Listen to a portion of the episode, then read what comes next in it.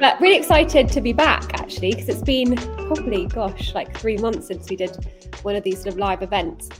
And you'll have noticed that we're sort of, we've rebranded um, and we're going to be trialing out a bit of a different format um, today. So anyone who previously has tuned into one of our Demandism episodes will um, probably notice a bit of a difference in terms of how this runs and um, really, really keen to get your feedback if you prefer it um, if it works for you, or if there's sort of something missing that we haven't covered that you'd like to see, or things that you miss from the demandism. Um, yeah, pop it in the chat Q and A, please, because we want to make sure that this is as helpful for you as it is possible. Um, but yeah, really happy to be joined by Liam, who's our VP of Marketing. Um, and then I guess let's just get into why are we called the Loop? Why have we gone through this big kind of rebrand and relaunch of this live event? So to give you some context, we've been doing a lot of thinking about like our narrative and what we think, how we think about the world and how we think about B2B marketing more generally and how that shaped what we do at Cognism. And what we decided is we want to bring marketers in the loop of what's working in today's market because we all know that B2B buying behavior has changed significantly. Um, everyone's talking about it. There's tons of LinkedIn posts out there, Gartner reports, etc. But I guess the bigger question is what are we actually doing about it? And how is that translating into how we actually market today? Um, it's definitely up to us as marketers to learn how B2B buyers actually want to be communicated with and engaged with in today's world and how we can impact that and influence those purchasing decisions. Um, and that's why we want to keep you in the loop of what's working and what we're finding works today. Um, and yeah, we're inviting you to kind of join us on this journey as always as we work out those tactics and things that we find really resonate in today's world. Um, so, what are we going to cover today? We're going to talk about this whole notion of B2B buying behavior having changed, um, how we know that to be true, and what we're seeing as a general overview. And then, really importantly, like how can marketers win now that the shift has taken place? And what is a realistic plan of attack for a marketer who can't just throw out everything they're doing um, and but still wants to try and make a shift. Uh, so yeah, that's kind of the agenda for today, and that's the reason behind us having shifted a little bit in terms of um, yeah what we look like and what we're talking about. Um, and that is why we are the Loop Live. So, kicking us off on how do we know B2B buying behavior has changed? Now, I think we are probably all very aligned to this, and it's like not going to fall on deaf ears the things that I'm going to say, but I just wanted like to really quickly highlight, I guess, the proof points um, for why this is the situation that we're dealing with today. So if we think back to how the process used to work, it took a lot of work for buyers to research any B2B product or service for themselves. So actually, salespeople could pretty much say what they wanted about what they were selling, and buyers had not much choice but to believe them. But the digital world has definitely matured um, to where it is today. And like previous to, to today, review sites didn't really exist. Online communities were in their infancy, and most of social media sites were starting to find their feet. And actually, there was a point when, if you think about it, LinkedIn was just basically a job board. So B2B marketers actually had limited direct access to customers. So it would probably be things like trade shows or email and primitive search engine optimized blog content. These are the types of tactics that we were deploying in order to, to engage with our, our customers and prospects. Um, and so marketing's job was to try and actually just compile lists of like contact data that people that sales could reach out to over the phone and start to have conversations with. And that's because there just wasn't another way of doing it. But over the last decade, there's definitely been ex- an explosion in terms of channels and access to customers and prospects. And we have to be aware of the fact that buyers now live in an always on world. They have 24 7 access to the internet, to social media platforms and online communities. It is just the norm that they're participating in these every day. So, scrolling your feed for entertainment, news, work, and research, all those lines are blurred today. Um, and so it's hard for us. Our jobs definitely got more difficult. We're living in an age of unprecedented interconnectivity. So in many ways, it's more difficult and it's easier. Um, so we have got this ability to target more of our audience than we ever did before. Um, but I think the problem is that many marketers are still stuck in this uh, sort of servicing sales mentality. So helping them to build lists of leads to talk to trapped in a world where the priority is lead volume and MQLs instead of actually creating strategies to reach audiences on these platforms that they're already engaging in. Um, and that's kind of the, I think that's like the summary of, of the problem that a lot of marketers are facing today. It's acknowledging that, yes, the world has changed, but actually a lot of models that marketers are being forced to operate towards have not caught up with the times. And that ultimately forces you down this path of, um, yeah, acting like um, you're servicing sales. So, you know, back in 2012, prospect data was limited. Marketing was required to build databases, sort of, of let's call them warm leads, um, and then pass them to sales so they could go and do outbound to them. It's also the case that PPC ad costs used to be a lot lower and there was much lower levels of competition. Um, so actually, lead gen through performance marketing was a much more viable option back then than it is today. Um, yeah, and we were too bought. I think we were too bought into the rise of attribution and attribution software as well in a bid to get data driven. So this whole idea of trying to connect all marketing decisions um, to what we saw in Google Analytics and Salesforce, and that's led to budgets being allocated in the wrong directions many times as well. Um, and so ultimately, all of this has sort of seen the rise of this whole lead generation, um, performance based marketing bandwagon. And the problem with that today is actually what's happening is the cost of, of doing that and running those plays has gone up significantly. And so they're not actually viable and scalable in the way that they were before. And ultimately, buyers are rebelling. It's not how they want to be sold to, it's not how they want to be marketed to, and it's not how, how they're purchasing. Um, so, all of that said, we've set the scene. Um, and so the question is okay, great, might buy into this, might agree. But what are we going to do about it? So I'm going to hand over to Liam to kind of kick us off and cover some of this. Also, um, notice we've got a few questions which we will come round to, but I'll let Liam get started and then we'll bring up the questions um, probably after you've covered this this next section, Liam. Yeah, sure. So, um, yeah, I mean, Alice kind of touched on it. We need to. Um, Mark, like key theme here is marketers just we need to be more than um, just sales support um, and you know the marketing function um, like now previously as as i said like we were it was hard to get contact data in general. Um, email wasn't uh, saturated either. So like email addresses were like key in, in the type of marketing that you're doing because we, we could just like reach them reach with people out on uh, email. And we all, we've all been kind of hooked on this direct attribution um, so that uh, well we could say like this campaign uh, led to this revenue, and we could follow it through with um uh through like that that whole process. Um, but you know, things are sort of uh, the digital world, as as Alice said, has completely changed everything. Um, and we kind of want to move to a situation now where marketing is uh, educating buyers, you know, way before um, they're they're actually coming to to us ready to buy. Um, as people want to go out and do all their research themselves, window shopping uh, and try and find out as much as they can about the product before um, they actually come and speak to sales. and it's because they now are fully able to do so. They don't need to come speak to sales um, until they um, in, in, yeah, until they're, they're ready to. Um, so that's where we need to now be focused, uh, and that means that we have to change everything that we're doing from uh, the marketing, the the marketing that we're putting out, the um, uh, like the attribution and the reporting that we're measuring uh, the, all of our marketing on as well. However, we know that this switch is like it's not like an easy one, uh, and I think I, I, I did a little post about it, like trying to sort of like position this event and like what we'll be talking about, and um, I think it's really easy to be like, oh, you know, this is the old way, this is the new way. You've got to make, uh, you've got to make that move. You've got to turn to this like to this new demand generation marketing where um, you know you're not collect just collecting MQLs and leads, but realistically, um, in the real world, uh, we have whole organizations that are set up to to run these lead generation operations, uh, and you can't just turn it off and move over.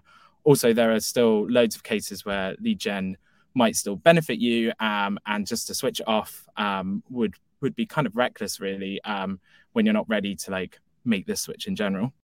Um, so, you know, at Cognism, we actually scaled our lead gen uh, like approach before we made the switch to like we were getting like probably about 2000 leads a month uh, and and to be fair like i think and alice always says this we were actually doing lead gen really well um, uh, like it was actually kind of working for us but we knew it wasn't scalable um, if we when we split the funnel down and we looked at uh, the rate at which those leads were converting from lead to um, revenue like to close one then it was like we're looking at like 0.2% um, so there's only we can't just you know how many leads are we going to have to generate to be able to generate the revenue that we're going to need in the future? Um, it just it's just not scalable and i think that's what actually made us switch. Um, so we going through that switch um, was obviously like it wasn't something that we could just turn on and off. So it actually it actually took us about uh, a year and a half. And now i still think that's pretty quick for a company and there's many companies where you know every company's different. Um, it's going to be really difficult to just you know move uh, from one strategy to another when you know you've probably got loads of processes in place people tied up in roles that are actually completely servicing um, a lead generation function as well and all of that's got to change. Um, but the key part of that switch we did was it was sort of like a phased approach um, the first six months um, of trying to make that switch as well we were definitely we were running uh, both alongside each other, like building out this demand gen function, um, where we were trying to educate buyers ahead of time, uh, learning and testing, uh, while still running the lead gen function that we needed for the business, um, so that we could, you know, still deliver on on the things that were working for us at the time. Um, and that's something that you can then do. Uh, it doesn't have to be an all or nothing, turn one thing off and put another thing on. Um, you can be running both at the same time. And actually, at the point that we turned lead generation off, wasn't really because we were just like, okay, done, dusted. Now we're we're finished with that. Uh, it was actually just because we didn't need it, um, because we'd actually managed to build up um, a demand generation function that was creating enough demand and filling our pipeline better than the lead generation uh, function ever was. And, and in fact, you know, we won the whole business over and, and sales were even asking us to do it. So um, you I think make... on that point, actually, sorry, just quick because it's yeah. an important point. It's not necessarily that you don't want to think about it as a lead gap. Like, what's the lead gap that you're going to have to generate from demand gen versus lead gen? It's actually what's the revenue gap. So when you think back to Liam saying at 0.2% was the rate of conversion from content MQL to revenue, when we looked at what that looked like from a revenue figure, the overall revenue that we were bringing in, that we were targeted on, and marketing was responsible for, that portion of the pie that was delivered by MQLs was disproportionately small compared to the amount of leads that we were bringing in through it. So actually, once you understand what that revenue gap is, it becomes really clear like what you're signing up to bridge the gap with from a whole like the demand gen approach, so the declared intent inbounds. And I think really understanding that figure is what's going to get you your you kind of focus to to know that like that's what that's what you need to sell into the business that I can cover this gap very easily with a different way. Mm-hmm. And uh, yeah, and actually breaking part of breaking free of this sort of like sales support role is is all on that in that um we were there was a time obviously where the we were generating enough inbound demand um, that we're like we we started to make up some of this gap from from lead gen, um, and then uh, when sales are actually feeding back to us that you know there's too many the content leads that the, the the leads that we've got from lead generation content they're too easy to book in for the SDRs, but the actual meetings themselves don't go anywhere. So we've got SDRs all hitting quota booking uh, content um, leads, and then the AEs have got uh, calendars full of um, meetings that then don't go anywhere, and it's it's a waste of all of their time. Um, and then when we can, when we actually then were able to pull out and like look at the data again because we created um, that that many more inbounds, it was as easy as maybe in some like some different like um, segments. It's just like okay, so we've we've literally just got to make up. There's like maybe four or five deals that have actually come from lead generation. Um, and it's like we just got to make up four or five deals. And at that point, because we'd already started this process, it was like we were very confident that we'd be able to do that. And sales were very happy to go along with it as well because you know it's four five it's four five deals in that case for us, and, and that was something that we felt was achievable. So I think that's that like benefit of it being like a phased approach. And then by the end of that, we really had like broken free, I suppose, of being sales support because we were now, you know, only providing high intent inbounds and, and none of these like MQL leads that um, that SDRs would follow up on themselves. Um, but I think importantly, the way we started it uh, and to get that um, to get that sort of like buy-in, we, we we actually went away and we said uh, what Alice did and and requested that we got like a testing budget to to to map this out. Um, and that testing budget, importantly, was kind of separate to what we were everything we were running um, on gen. So um, it wasn't going to impact, um, and that was the important bit. It's not going to impact what we were uh, currently doing. Um, and from that, we were we just set ourselves the hypothesis that we'd be able to, using that testing budget, increase the number of inbound demo leads in line with the additional spend that we we were then putting in. Uh, and we did that over three months. Now, I think it varies for businesses again because I'd say that um, it's really two to three times your um, sales cycle as to when you can start to see like the impact of your demand generation um, efforts. And uh, we have like a fairly short sales cycle at, at Cognism, so we're able to see some of these uh, you know changes quicker. Um, but over those three months, we managed to see uh, a 47% increase in, in, in demo requests, which was was huge. Uh, and that was before we'd really even got into actually how to do uh, like dub demand generation properly like at that point we were kind of just like ungating some of our content. We weren't really taking it much further than that and actually thinking about the content and how to serve it. So that gave us like the confidence that then we could go forward and start to like move budget away from lead gen and more into demand gen to like continue along that that path. Amazing.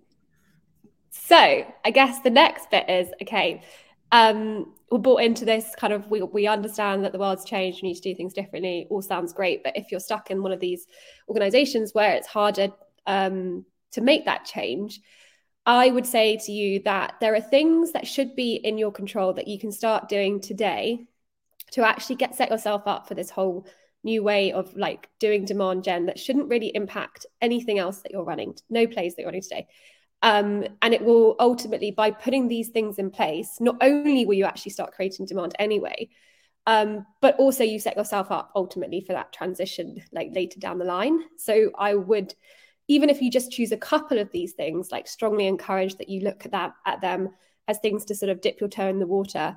Or if you're going to go all guns blazing into the demand gen world, then this is definitely kind of a good uh, footprint for, for the kind of things that we did at Cognism to really get us off the ground. So, what are the things um, that you can start doing? Number one, I would really recommend this whole idea of either identifying, um, well, identifying and working out who is going to be the subject matter expert for your content. This is so important because when you pivot away from lead gen, obviously a lot of your content in the lead gen world, world is uh, it gets hidden behind a form and then it gets hidden behind the fact that people download it and probably never actually read it anyway. Um, and so you create all these barriers that make the content really difficult to engage with. So actually the barrier for that content needing to be good becomes a lot lower. But when you start doing demand gen and you're free to view you're free to air you're like you're really really really relying on people like seeing a ton of value in everything that you're putting out the onus is on you that everything that goes out is of another level of quality. Like and that only way to ensure that that is the case is to have it subject matter expert led. And so at cognism we work with subject matter experts. I find the best way to do this but if you're just starting out dipping your toe in the water you can definitely just do this by like outreaching to people and having them contribute to the odd blog, video, etc. And lots of people are very happy to do that without you needing to pay for them to do so. However, if you're really looking at this from a scalable perspective and putting the foundations in place for what it looks like to, to run a great demand gen playbook, you want to have a subject matter expert that either sits internally is, and is committed to a level of content production every month, every quarter, or you're paying someone external in order to do that. So we have a combination of both. So on the marketing side, it's a case of Liam, myself, and Fran committing to a level of SME um, led content every month and quarter. And we're not obviously paid for that. That's just part of like what we do at Cognism within our roles. And then on the sales side, because we don't want to be kind of um, disrupting our sales org from what their business and, and first job is, which is closing business or booking meetings. We actually work with external SME experts and we pay them and we work with them on a basis where we'll um, agree, again, an amount of content output per month, per quarter that they will commit to. And that works so much better because it means that both my team are held accountable, the subject matter expert is held accountable, um, and we just have that sort of regular cadence going forward. And also, I think they they will see the value much better than if it's something where it's you know free. I think you get what you pay for in many cases. So, um, really recommend that being being a, a, a, something that's really important for you to start doing if you're not doing it already. Um, the other thing that's really easy as well is, again, this is going to feed into what you run on your organic um, channels, but optimizing the content you share on LinkedIn. So, I this was a this has been a couple of transitions for us to really get this right, but our link organic LinkedIn company page has like shot up um, over the past sort of year and a half since we really really focused on a strategy for LinkedIn. And beyond that, we also focused on a wider strategy around social media. So we're not doing all the channels. We, we just know that our audience is mainly on LinkedIn. This is the one we care about the most. We're going to have a concerted effort to have a strategy behind this that has as much data driven approach as any other paid channel that we run. Um, and we fully went value led over promotional led. And this is a mindset shift. And it's a mindset shift for the organization, it's a mindset shift for the people who run that channel as well. Um, and in the early days, I had to literally like look at every single post that we were putting out on LinkedIn to say yes or no to, because that you'll you'll you'll be amazed by how ingrained we are to just put out these sort of promotional like one-off blog promotion posts or whatever it may be, promotional webinar, whatever, um, on our LinkedIn channels without thinking about who is this for? Is it like bottom up, middle out, top down? And actually, what value are they getting from this post? And so once we made a really clear line that no promotional content was going on our company page and it had to be value led, we started to see a massive uptake in across all of the um, key metrics that, that that page was driving. And we still have a really strict like cadence of approval and um, like content production for that page as well. So Liam and I still view every every post that's going out on our LinkedIn organic channel. I think that's really important because we've identified it as a key part of the strategy and approach. Um, but yeah, that's something that you can really, really, really easily start doing today and experimenting with different content formats. So whether it's just long form text, um, it, whether it's taking polls and then actually adding insight into the um, insights for the polls, carousels. We found carousels weirdly organically on LinkedIn work really well. Carousels paid work really badly. Um, but if you want like a way to really engage the audience, that's a great way too. And just always trying to think like as well, this is like zero click content. I don't want people to have to go anywhere. I want them to be able to read this and take away something that helps helpful for them today, and they haven't had to click or leave the channel to do so as well. Um, so that's those are two those two things. The next thing, which was something that we actually kind of didn't get really good at until probably like six months into our journey, in this sort of demand gen approach but it's this whole idea of upping your game when it comes to bottom of funnel content and i think what can get misconstrued in this move away from lead gen to demand gen and thinking about adding value all the time to prospects is that okay well that's got to be really thought leadership led. That's got to be really like top level. We can't talk about us at all. We can't talk about the product. But actually you are going to want to talk about the product and you are going to want to be able to communicate the value that your product can bring to your customers and your prospects. Um, but you need to be doing this in like clever ways. And you need to be doing this in ways in which the again the buyer can self-serve that information um, and so it's things like having being not being afraid to have ungated product tours having what we did was like we wanted to really ramp how we did um, video case studies so we actually just got our customer success team to talk through on video basically a product demo of a way or a workflow in which a customer was successful using Cognism without us having to actually mention the customer directly. Um, and that got us out of the whole approvals and all of that slowing down stuff that happens when you have to go down the, the customer route. Um, and then you can actually use uh, tools like Navattic, or there's many others out there as well, which allow you to do like interactive product tours.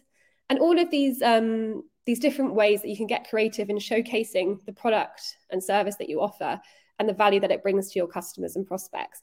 and you want to have a wide variety of it for sure. And doubling down on that has been absolutely massive for us in terms of being successful in what we're doing.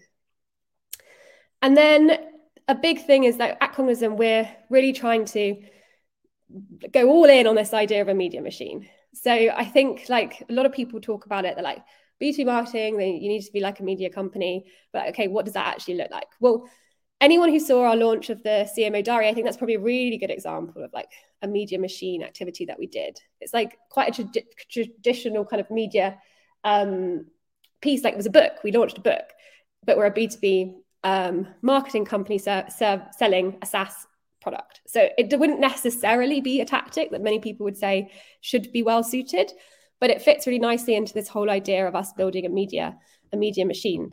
And so what we have done is identified subscription channels that we really care about, where we want to build an audience, um, and we want to be able to have access to that audience to deliver all of this amazing subject matter led content.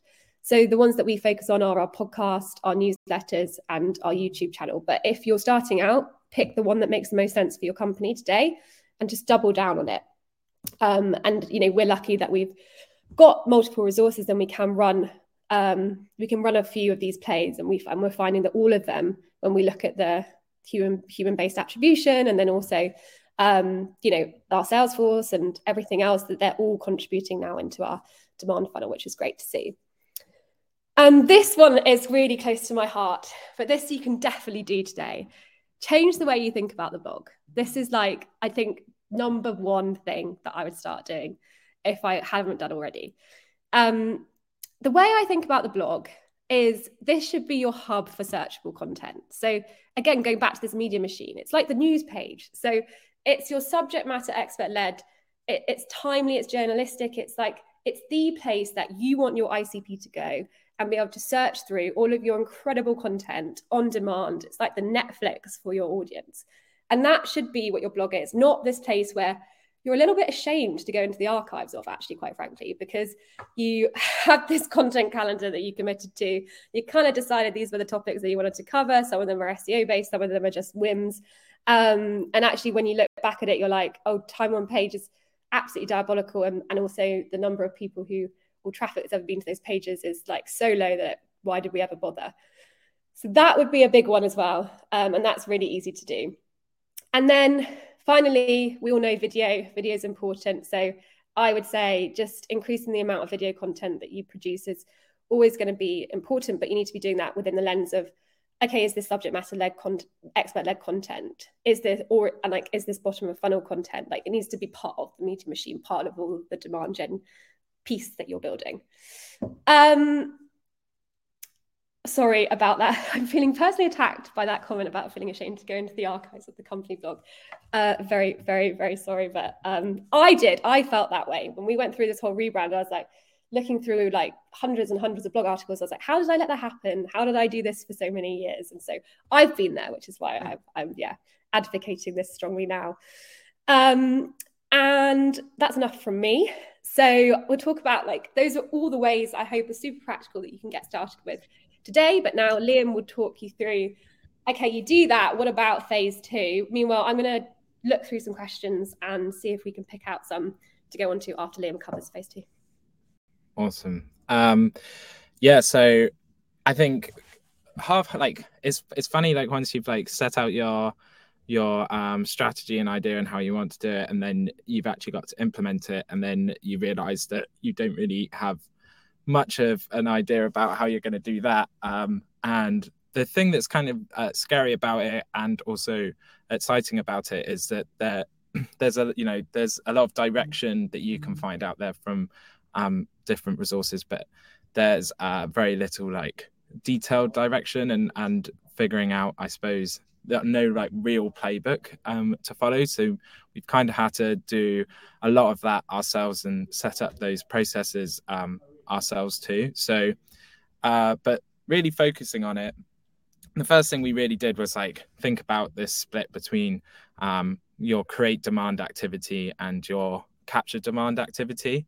Um, and uh, so if we start with like that capture demand activity, um, so now we're sort of like basically setting things up in the basis of on like looking at it as at intent. Uh, we don't want to be um, capturing leads that aren't, uh, you know, don't have that intent to um, move forward and actually purchase the product. I think one thing that we found really interesting is once you get rid of these lead gen content leads and say, okay, these uh, there's no intent to buy here, um, and now we're only going to focus on inbounds. Um, if you actually move your focus to the actual inbound lead itself, you can actually end up overinflating those as well with your performance marketing and capture demand, which is basically what we did at the beginning. We we we thought we desperately wanted more inbounds, uh, struggling to like move move that needle with um, the create demand activity we were doing to begin with, um, and then you start looking towards like running um, activity on like Google Ads that's actually like inflating the inbound number, but not actually capturing the people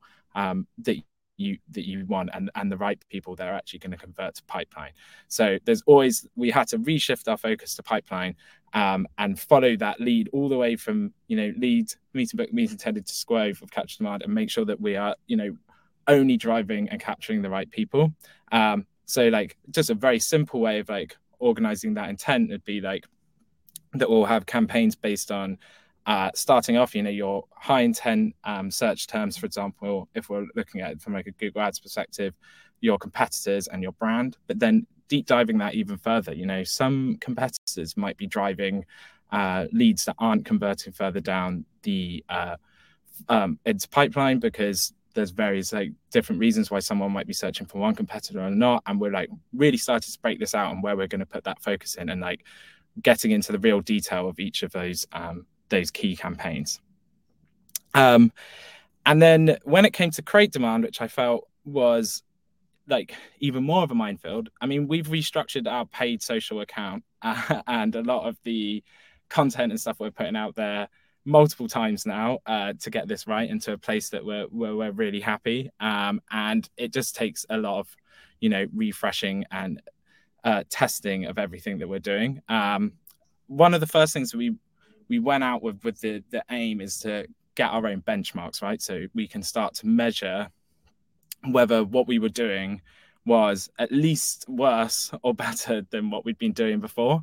Um, so, and also that meant we went through the exercise of collecting all of the metrics with create demand that was important to us. You know what what we're measuring. We're no longer we're going for this longer term conversion, and we're trying to influence uh, out of market buyers, we're not trying to just we're not we can't measure it just like we used to with like um if we're putting ads out there just on like the number of leads we've got, we've got to look at like all of like the the engagement rate, uh, comments, likes, uh, and um, uh, impressions, and then also like the frequency that we've that that the ads been seen as well, video views, thumb stop ratio, all of these metrics, and then how do we piece these together to actually then say, okay, well, we want to change the creative on this ad, we want to update um, this one, or this isn't working, or the frequency on this is too high. Um, and we had to figure that out. Um, and I must say, like, probably the uh, unhelpful answer here is that that's actually completely individual to each business. Um, I could share our benchmarks with with you, and you'd find that they wouldn't necessarily work um, for you either. And ours are, you know, constantly modifying and updating. These are like um, live benchmarks really that are updating every um, every couple of months so that we can keep track of what's working and what's not. Um, and in that, the one oh, thing you could say, I was just going to say, um, is that benchmarking your own campaigns against each other, even in the very early days, at least gives you um, a guide of like, okay, this you may not yet know what good looks like, but you'll know what good looks like in comparison to everything else. And so at least then you'll know okay, we might have one campaign where we're talking click through rates of X, and we've got one campaign which click through rates Y. This is like the, the best that we have so far. So that's what everyone should be leading towards right now. So benchmarking against yourself early on gives you something to go at, I guess. Mm-hmm. Yeah, and literally following our nose like that, we eventually saw the you know the the inbounds like um we're tracking month on month just rose and rose and rose. Even if we can, you know, and that's where you get to have trust in the process that it's like yeah. we can't i can't see that that's directly attributed to these ads i point out but uh, the general trend is exactly what i want to see and that those that inbound number is growing and that pipeline number is growing and so we'll keep moving to these benchmarks on on engagement and um yeah on engagement and all of those like softer metrics that we know that people are actually like interacting with our content and and enjoying it. Um and then when we've restructured these paid social accounts we now think about things in like and especially if i use linkedin as an example we think about all of the audiences and type of content that we want to serve uh, and we serve it to everyone all at once. So uh, we'll have um, that means that everyone in the icp gets content. It's uh, like all the time, whether it's top of funnel, bottom of funnel, it's always on because um, we can't tell what anyone is in that buying journey, and that's how we set up the accounts in that in that way. Um, you know, we've rethought about who we're serving it to and what content people get, whether that's for to like evangelize our like users or whether to influence the top down decision makers, and they'll get slightly separate content but still structured in um, the in the same way and then we're thinking about all of our individual segments as well. Um, and we're thinking about when we're creating demand going forward. So we have a bucket for thought leadership and content and then we have buckets to educate on the product um, and with social proof as well. And then like a final bucket for then retargeting which like wraps in all of those those buckets together. Um, and then this is something that we've just we're constantly it's like it's a like it's fluid the whole thing is changing um, all the time, and we're amending it and like changing like budget distribution between capture demand and create demand as and when is required um, because it can't just stay static. Um, I know a lot of people would say out there that that split is 20, like 20% capture demand, 80% create demand. Again, is completely dependent on your business and it also changes with the macroeconomic environment and everything else that's um, going on around you. So it has to change month on month um, as well. Um, so yeah, I mean, I could probably, and I reckon maybe this is something that we go further into the loop, like go into any of these things more in detail. Um, and I feel like I could go on about it forever, but I think we should dig into some. Let's questions. dig it. Yeah, let's dig into some of these questions. So, um, there's loads, but we'll start with because I think this is quite an interesting one. Would love for you to cover what, if any, role lead scoring plays in a demand gen approach. And when talking high intent leads, are you talking straight demo requests, submissions? Is this in fact a new MQL? Now, this is really interesting because I think that this is when you need to understand like everyone's definitions of everything is different, right? So, I guess um, at Cognism, for us, what a MQL was in the old world was a content lead. So call it a content lead, something that has come from anything that is not a demo request. And then what we call a declared intent demo request is literally what it says. It's someone coming to the website and either requesting for pricing or requesting for um, or requesting a demo of Cognism. And so that those now are our MQLs because we don't have content leads. So when when RevOps are looking at how marketing's doing from an MQL perspective, even though we're not held to an MQL target, those the direct declared intent demo requests are MQLs for us now. But in the old world, there was two very clear definitions of what an MQL was because they're not all created equally. You have assumed intent, which is anything that's content or that's not a demo request, and then you have declared intent, which is that are those which are I want a demo request. I am expecting you to get in contact with me, and I am expecting to see a demonstration of your product, and that is a declared intent from the customer. And so what do we do when it comes to lead scoring and like what role do we see it, its place in demand gen? So i think the good news here is that lead the whole lead scoring world was set up for lead gen really like this whole lead gen um, lead gen play. And it was a way in which you would create some sophisticated model to help you uh, identify those leads that were more likely to be converted by sales um, above that 0.2% than others, essentially. Now, when you are talking about declared intent only, so that's everyone who wants to actually see a demonstration of your product, there is definitely still um, an element where I think lead, like I would say, lead grading over lead scoring because the, the intent is already there. Like the, we're not talking about needing to score people on intent because the intent level is the same for everyone, but the score that we might give um, someone who is declared intent might differ because of the attributes of that person. So it might be because they come from a slightly smaller organization, they don't have some of the sales tech stack that we would um, integrate with. There might be other factors that we know would make um, someone have a higher chance of converting further down the line. And so we might want to score them differently based on that, only so that we can understand what distribution of scores we're bringing in. And if we're like, that can help us with our audience targeting, that can help us um, try and ensure that we're, you know, we are focused on the A's and B's. And it can also help um, with how you decide to route those um, those leads into the either into the AE team or into the whatever MDR team, however you service demo requests in your business. So um, we use lead scoring as a mechanism for holding marketing accountable for the type of quality that we're bringing in when it comes to declared intent, and also for us to determine how we route those um, those prospects when they do show declared intent. We have different teams who deal with different types of business, and that's a, a great way for us to um, ensure that they're getting routed in the correct way. So I would say, you know, that's more sophisticated. I don't think it's necessarily um, required in the early days because, as I say, all intent um, is declared at the point in which you're doing full demand gen. Mm-hmm. Yeah. And you'd add?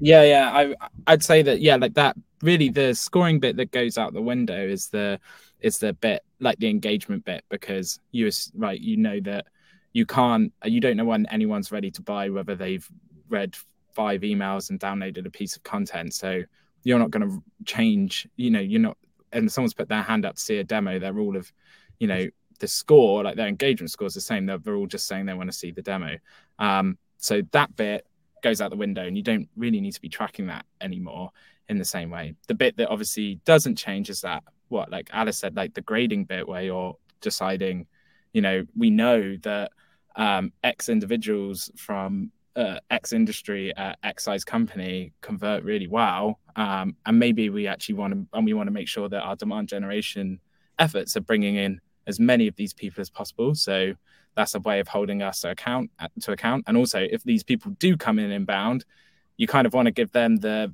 the VIP experience to to get straight through to an AE um, and see someone ASAP um, because they're going to be the best uh, people to um, convert. So yeah, basically same like a bit different way of looking at it really um, because we know we know that engagement level they've they've come in and requested a demo.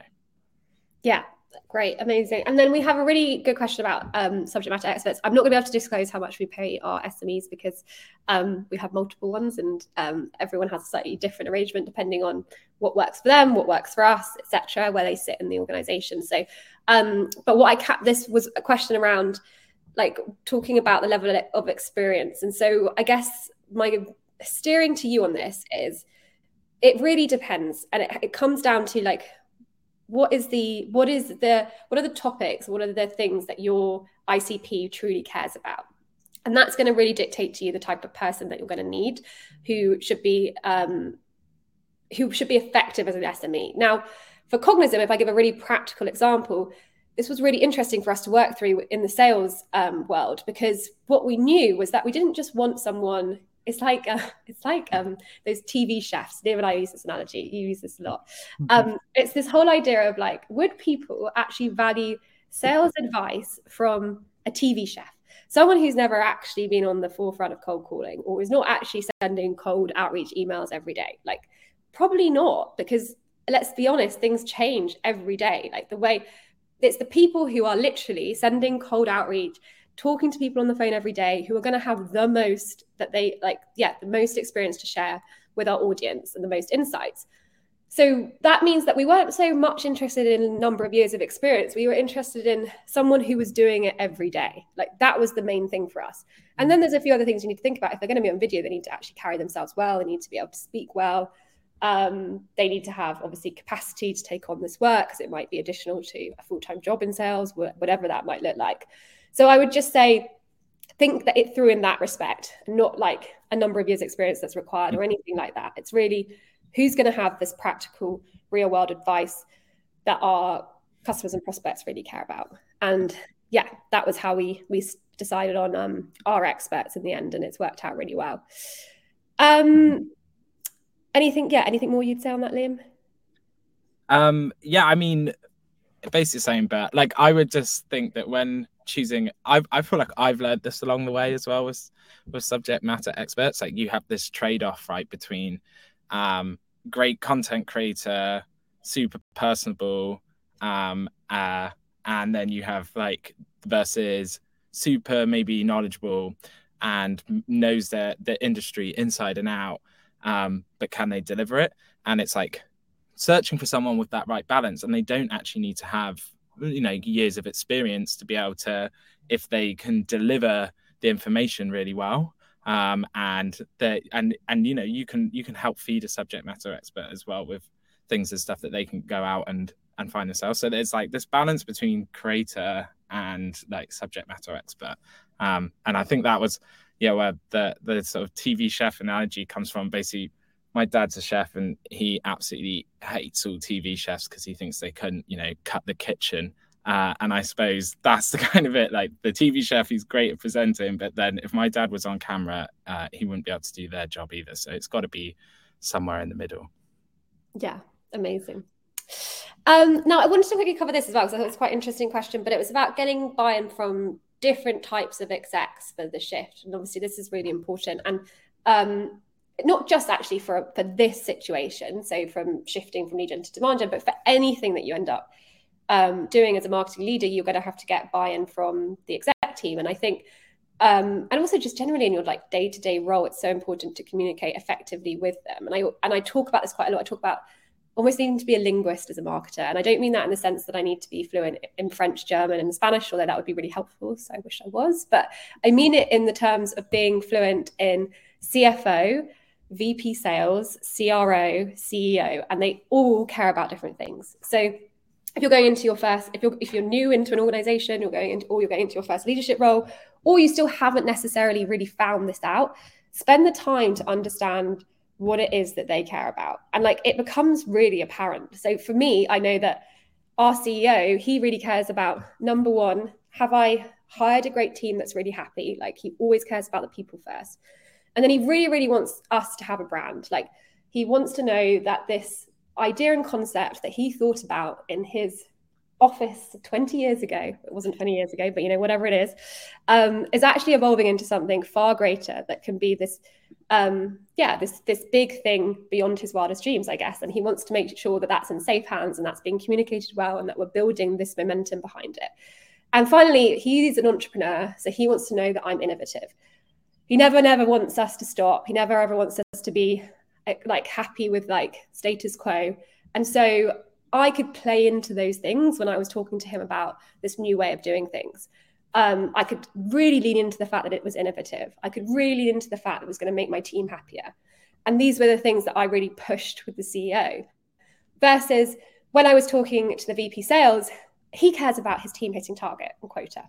That's it like that's literally the number one thing. Whenever i meet with them it's like okay like we're slightly falling behind here or you know we're doing well here like blah, blah, let's let's talk about quotas and targets. So i had to go to him with a business case of i hold the marketing revenue target. I sign up to it. I deliver it to you month on month and i continue to maintain that i'll be able to do that. But the upside for you is that i'm going to free up all of your outbound reps to focus more on outbound so the fact the chances of them hitting their quota and target is also going to go up so the chances are we're going to overachieve. And so that was the way that I would position it to the VP sales. And then for the CFO, it was all about the money. It's like, okay, how much is going to cost me? Or how much is going to save me?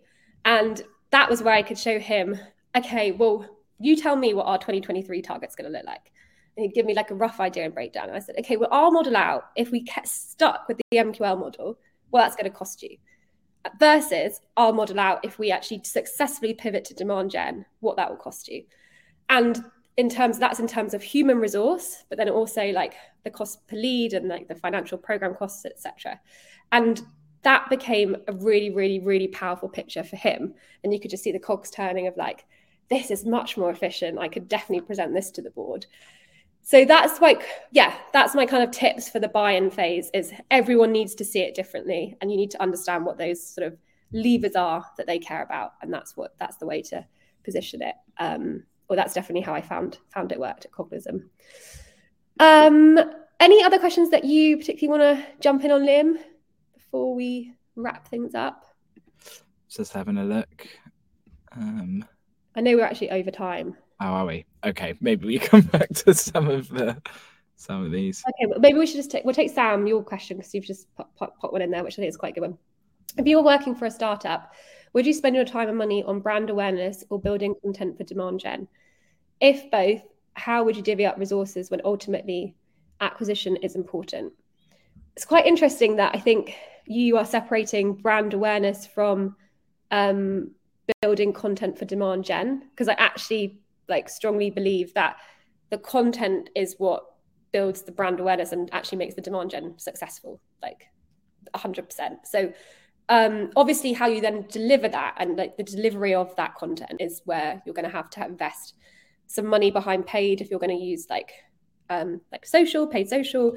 But equally you can use organic channels and you can as we were talked about before there's lots of stuff you can do to scale this without necessarily needing to overly heavily invest on the paid side but i would my my advice is that the the most of your time energy and thought needs to go into the content side of it because that ultimately is what will make it successful. Because content covers like we said four huge buckets for us. That's what does thought leadership content look like for my audience? What does content look like when i talk about content? That's stuff that something that is relevant to my audience with a dotted line back to product. And what does our bottom of funnel product content look like for my audience? And what does our social proof content look for, like for our audience? And also how does that work when we talk about seo and everything like there's just so much in the content piece and how does that feed the demand gen engine the media machine? Mm-hmm. so yeah i would be putting a lot of time and energy into that. Mm-hmm. yeah i agree with that. Content's like the the central pillar to all of it. And you, you could have one subject matter expert or like one facet thing pushing out great content and that's what will deliver you brand awareness. Um so i would yeah content you have content's the starting place for sure and we are, I believe, Jamie, correct me if I'm wrong, going to be having a special The Loop Live episode all around how you actually structure and build content engine for demand gen with Todd and Obaid. I really hope I'm not making fake promises here. We are indeed. Okay. And that, so hopefully that will be a great, um, yeah, a great, great starting point for, for anyone who's trying to think about like tackling this. Because I think the other thing that we've learned as we've been building out our own playbook at Cognism, we got to a really good point with it all, but we were like, we still don't have like a scalable process around the content um, creation and like it's really the content creation ideation piece, and that and like what the frequency of that looks like and how we communicating that with our um, audience. And that's what Todd and Obaid were amazing at delivering for us. And that's what's created this scalable, repeatable engine. Um, and so we are going to share that all with you, which was um, months worth of learning for us. So hopefully that'll be super valuable. Um, okay, that is, I think we're going to wrap it up, but please do send us feedback. Like, how was this for you, especially compared to demandisms? Was it um, as useful, more useful? Any feedback, much appreciated. It will have been recorded and that will be shared with you and the slides after as well. Um, and yeah, that's it from us. So thanks everyone for turning up and have a great afternoon or morning, depending where you are. Yeah, thanks, guys.